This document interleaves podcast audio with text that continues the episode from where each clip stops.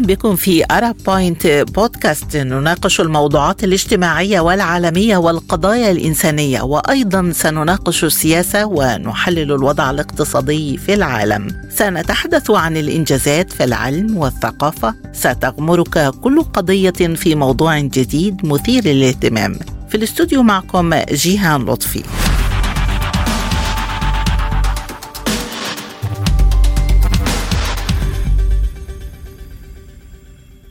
في حلقة اليوم نناقش تحلية المياه هل تحل مشكلة الفقر المائي؟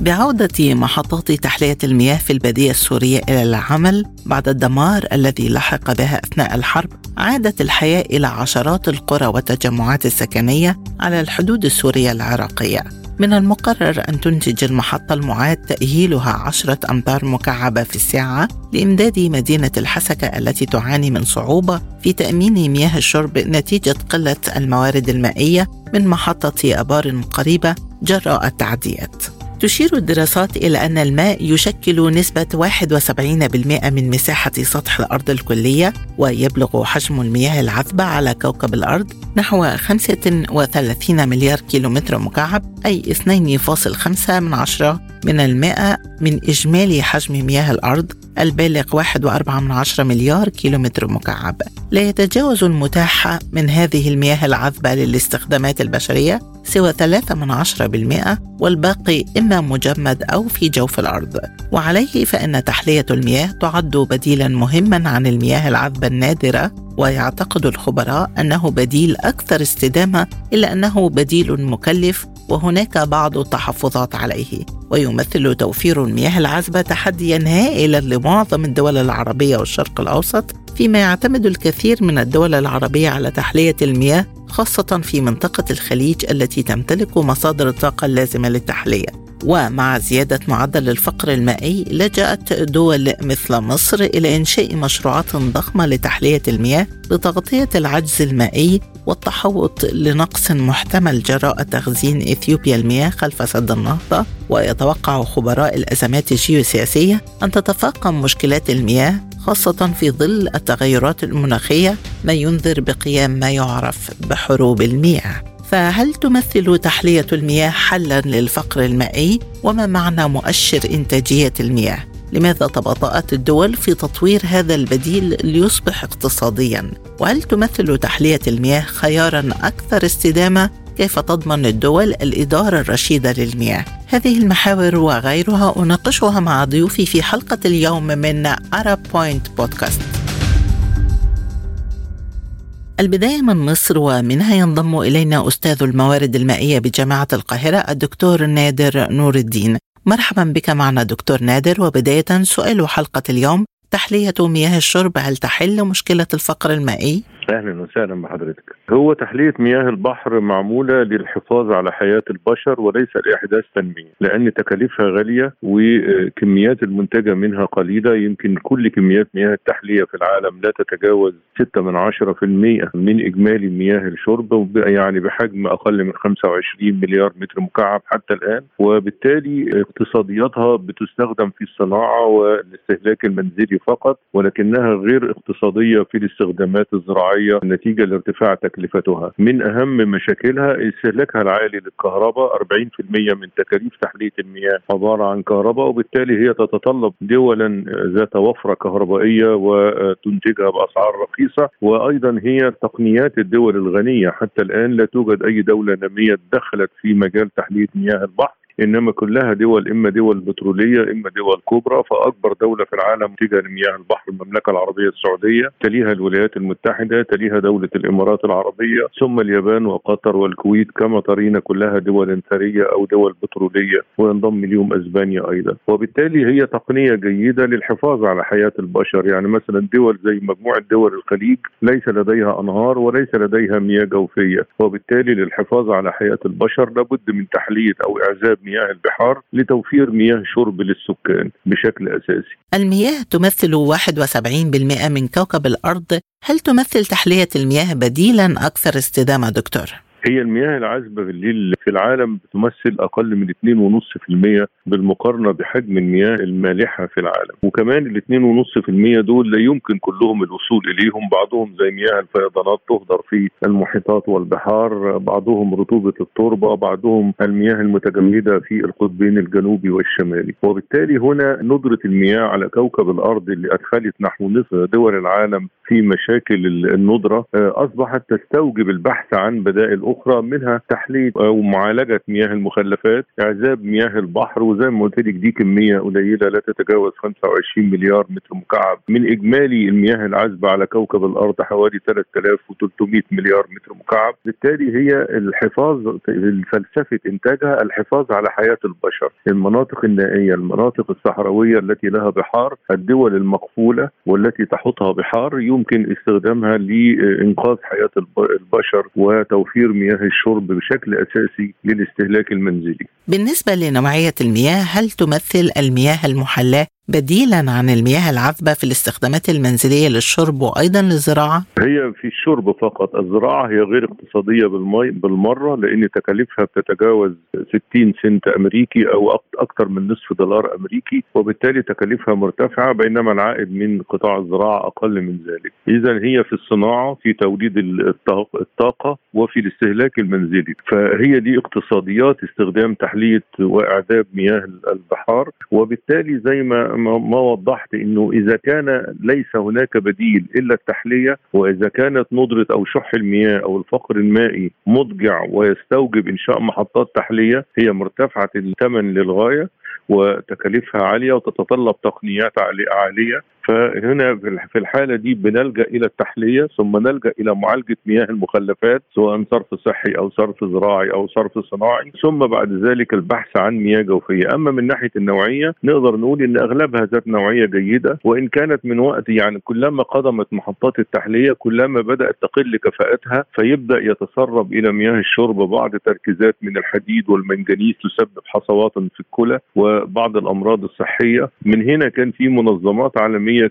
كثيرة بتنتقد تحلية مياه البحر وإنها ليست على المستوى المأمول أو لا تكافئ مياه الشرب في نقاوتها وإنها تحتاج إنها تتكرر تكرير يعني عملية تنقية أكثر من مرة حتى نضمن إنها لا تسيب أو تتسبب في تلف سواء الكلى أو الكبد في البشر وبالتالي يعني على حسب كل دولة وعلى حسب مدى حداثة المحطات المنشأة تتوقف النوعية ولكنها بشكل عام تسير بشكل مرضي والأمراض اللي بتسببها خاصة حصوات الكلى يمكن علاجها بعد ذلك.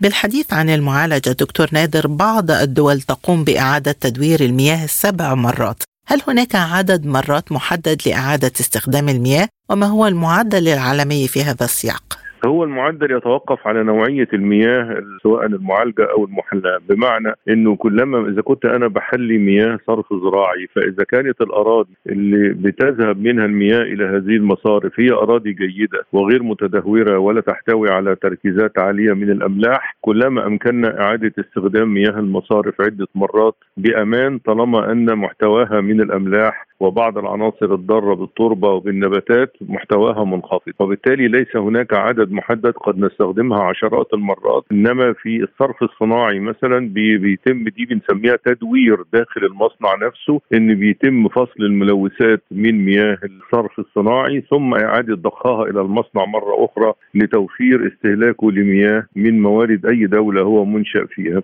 إنما عملية المعالجة يمكن في بعض الدول زي ألمانيا تقول إنها تستخدمها سبع مرات في مصر تقول من خمسة إلى سبع مرات. إنما كلما زادت الملوحة يعني بعد إعادة استخدامها عدة مرات لأن المياه عندما تذهب إلى المصارف تتضاعف ملوحتها ثلاث مرات لأنها تأخذ أملاح التربة وبعض المغذيات وبعض الملوثات وتذهب بها إلى المصارف. فعندما نروي نعيدها إلى الأرض مرة أخرى في الريوز أو إعادة الاستخدام يزيد تركيزها مرة أخرى ثلاث أضعاف. فإلى أن يصبح تركيزها من الأملاح عالي ومضرا بالتربة ومضر بالنبات. نتوقف هنا ونبدأ نضخها على البحار والمحيطات. والبحيرات المقفولة زي البحيرات الشمالية في مصر اللي هي محل اصطياد الأسماك والمتصلة بالبحار.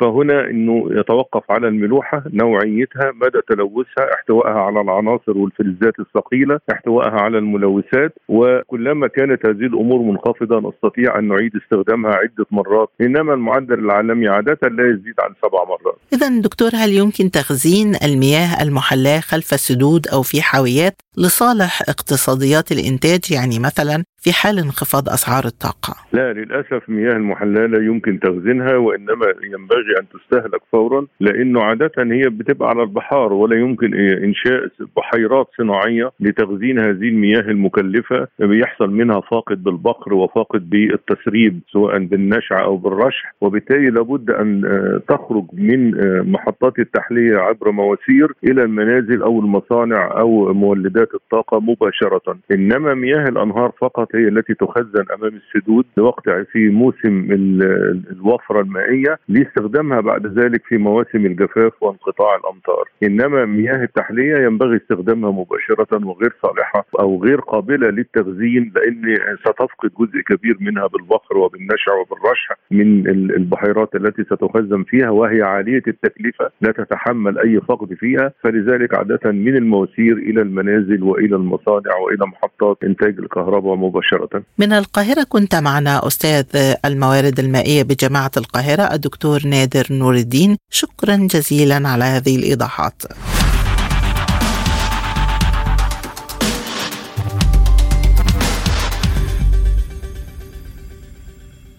وحول اقتصاديات تحلية المياه ينضم إلينا من لندن الدكتور صادق الركابي مدير المركز العالمي للدراسات التنموية في لندن مرحبا بك معنا ضيفا عزيزا دكتور صادق وبداية ما معنى مؤشر إنتاجية المياه وكم تبلغ تكلفة إنتاج المتر المكعب من المياه المحلاة؟ مؤشر إنتاجية المياه هو المؤشر الذي يوضح كفاءة استخدام المياه بمرور الوقت والتغيير الذي تضيفه هذه الكفاءة للاقتصاد مقابل حجم المياه المستخدمة أي أنه يقارن مع النمو الاقتصادي للبلاد وقدرتها على استخدام واستغلال الموارد المائية. فإذا كانت كفاءة استخدام المياه أعلى من القيمة المضافة للاقتصاد يكون المؤشر يسير بالاتجاه الصحيح ويعبر عن هذا المؤشر إما بالدولار الأمريكي لكل متر مكعب بمرور الوقت أو باليورو حسب عملة الدولة التي يتم استخدام التكنولوجيا فيها لتحلية المياه. وقد انخفضت كلفة إنتاج المتر المكعب من المياه المحلات عما كانت عليه سابقا. ففي الستينيات من القرن الماضي كانت الكلفة أكثر من عشر دولارات أمريكية لكل متر مكعب من المياه. الآن وبفضل الابتكار التكنولوجي تم خفض هذه الكلفة إلى نصف دولار أمريكي لكل متر مكعب من المياه المحلات.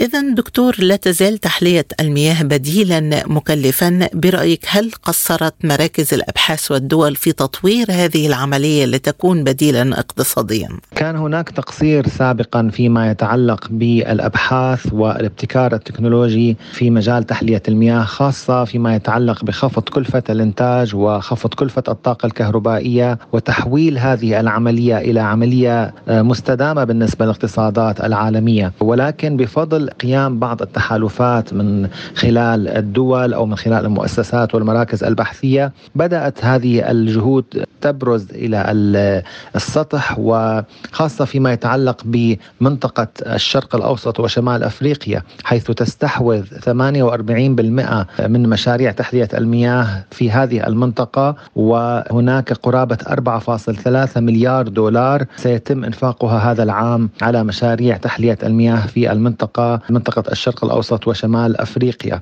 على الرغم من وجود فجوة ما تزال هذه الفجوة كبيرة فيما يتعلق بالطلب على المياه خاصة وأن الكميات التي يستهلكها الفرد في هذه المنطقة تقل بكثير عن الكميات التي تستخدم في المناطق الأكثر تقدما. ففي منطقة الشرق الأوسط على سبيل المثال يستهلك الفرد قرابة ألف متر مكعب سنويا من المياه في حين أن هناك قرابة 7000 متر مكعب سنويا لكل فرد تستهلك في في المناطق الأكثر تطورا وتقدما في هذا المجال ولذلك يعني يجب أن يكون هناك جهود أكبر من قبل مراكز الأبحاث لجعل هذه العملية أكثر استدامة وأكثر كفاءة ويستفيد منها الاقتصاد في تنويع مصادر الدخل وتقليل الكلف المتعلقة بالزراعة وحالة شح المياه التي تؤثر في الاقتصادات في منطقتنا أو الاقتصادات العالمية. ولكن إلى أي مدى يمكن أن تعتمد الدول على تحلية المياه وكيف يؤثر نقص المياه العذبة على اقتصادات الدول؟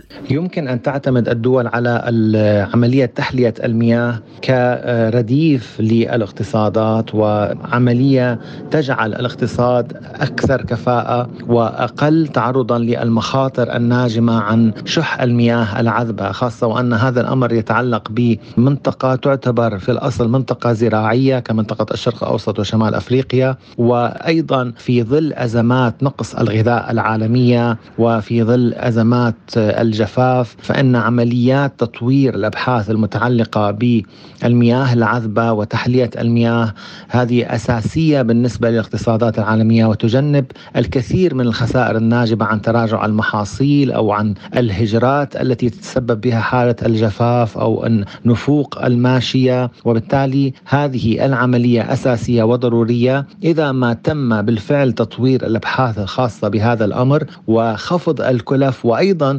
السماح للدول التي لا تمتلك هذه التكنولوجيا بالحصول عليها واستخدامها وتطويرها وبالتالي تكون لها مورد اقتصادي مهم يساعدها في تطوير عملية التنمية المستدامة والتي تجعل هذه الدول أكثر تقدما وتجنبا للمخاطر البيئية الناجمة عن الجفاف وشح المياه. من لندن مدير المركز العالمي للدراسات التنموية الدكتور صادق الركابي كنت معنا. شكرا جزيلا لك.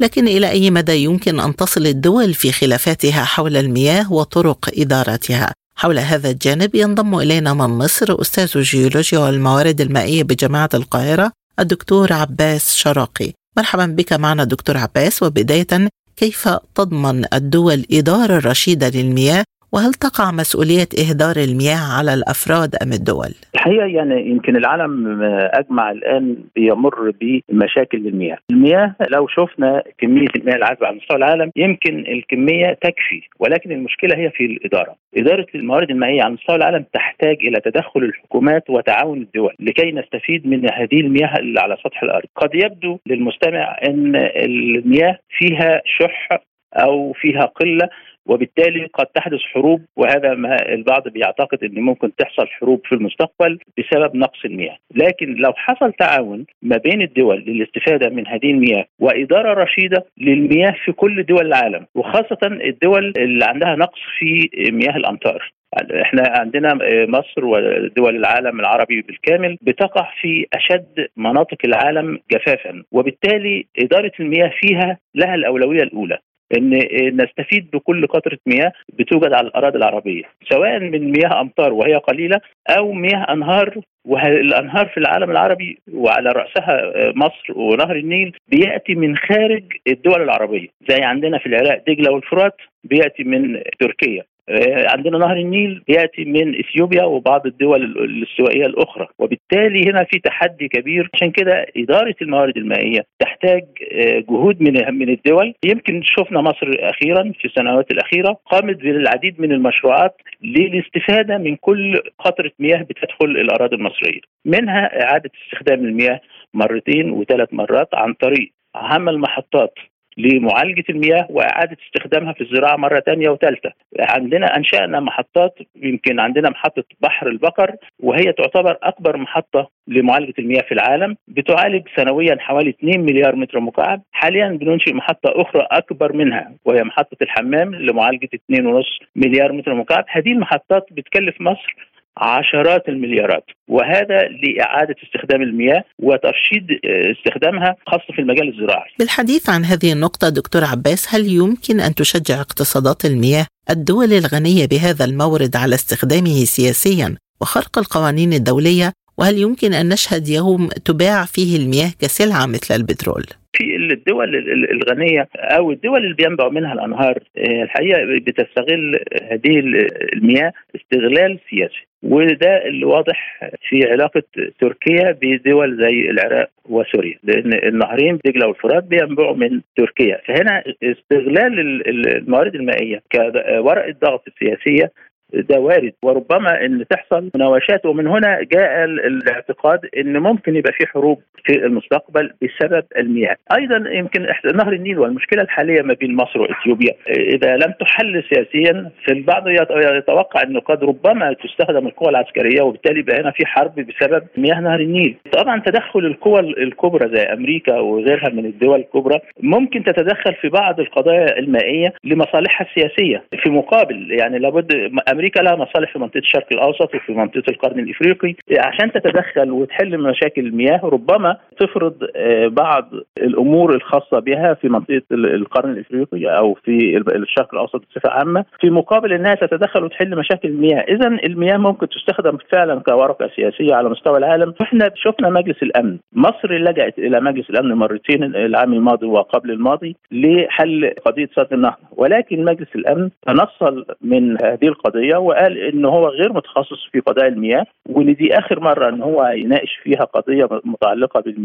وبالتالي يعني هذه خطوة أنا بعتبرها خطوة سيئة للغاية. لأن القضايا المياه إحنا عندنا 60% من سكان الكرة الأرضية بيعيشون في مناطق مائية مشتركة، يعني في أنهار نقول منابع ومصاب وبالتالي يبقى في قضايا وفي مشاكل، إذا كان مجلس الأمن وهو أكبر مؤسسة لحفظ الأمن والسلم في العالم تتنصل من قضايا المياه اللي بيشترك فيها 60% من سكان الأرض. يبقى هذا يعني مؤشر خطير إن في المستقبل بالفعل قد تحدث قضايا أكبر وأكبر وربما تصل إلى حروب. ولذلك هنا جاءت فكرة إحنا نريد إنشاء منظمة قوية على غرار مجلس الأمن. ولكن هذه المنظمة تكون متخصصة للمياه فقط.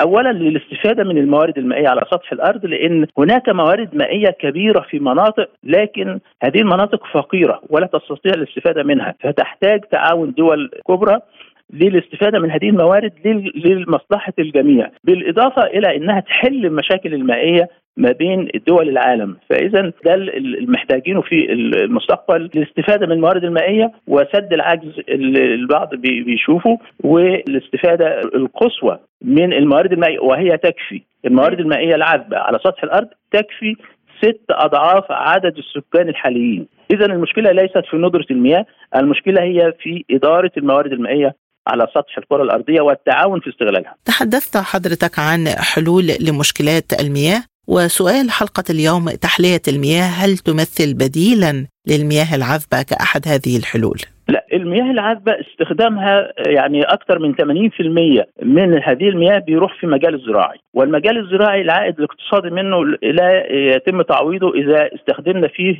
تحلية مياه البحر. تحلية مياه البحر المتر المكعب يحتاج إلى حوالي دولار ولكن العائد الزراعي أقل من نصف دولار. إذا استخدام المياه تحلية البحر في المجال الزراعي غير وارد اقتصاديا. يمكن إلى هذه اللحظة ربما في المستقبل نصل إلى تكنولوجي لمعالجة المياه بسعر أقل. لكن في الوقت الحالي تحلية المياه ليس لها علاقة بالقطاع الزراعي ولا تحل المشكلة الرئيسية على مستوى العالم وهي توفير مياه للأمن الغذائي وليس لمياه الشرب، مياه الشرب ما فيهاش مشكلة لأن التكلفة إذا كانت تكلفة تحلية مياه البحر لاستخدام مياه شرب فبتبقى تكلفة اقتصادية وما فيهاش أي مشكلة، أو لو استخدام هذه المياه في مجال الصناعي أو السياحي أو غيره من هذه الأنشطة اللي بتقدر تعوض التكاليف، لكن المجال الزراعي حتى الآن لا يمكن تعويضه من مياه تحلية البحر. بحديثي إلى الدكتور عباس شراقي أستاذ الجيولوجيا والموارد المائية بجامعة القاهرة نكون قد وصلنا إلى ختام حلقة اليوم من Arab Point بودكاست. شكرا لطيب المتابعة وإلى اللقاء. كنت معكم في Arab Point بودكاست جيهان لطفي اشترك اعمل لايك واكتب تعليقاتكم بتعليقاتكم نتطور شكرا وإلى اللقاء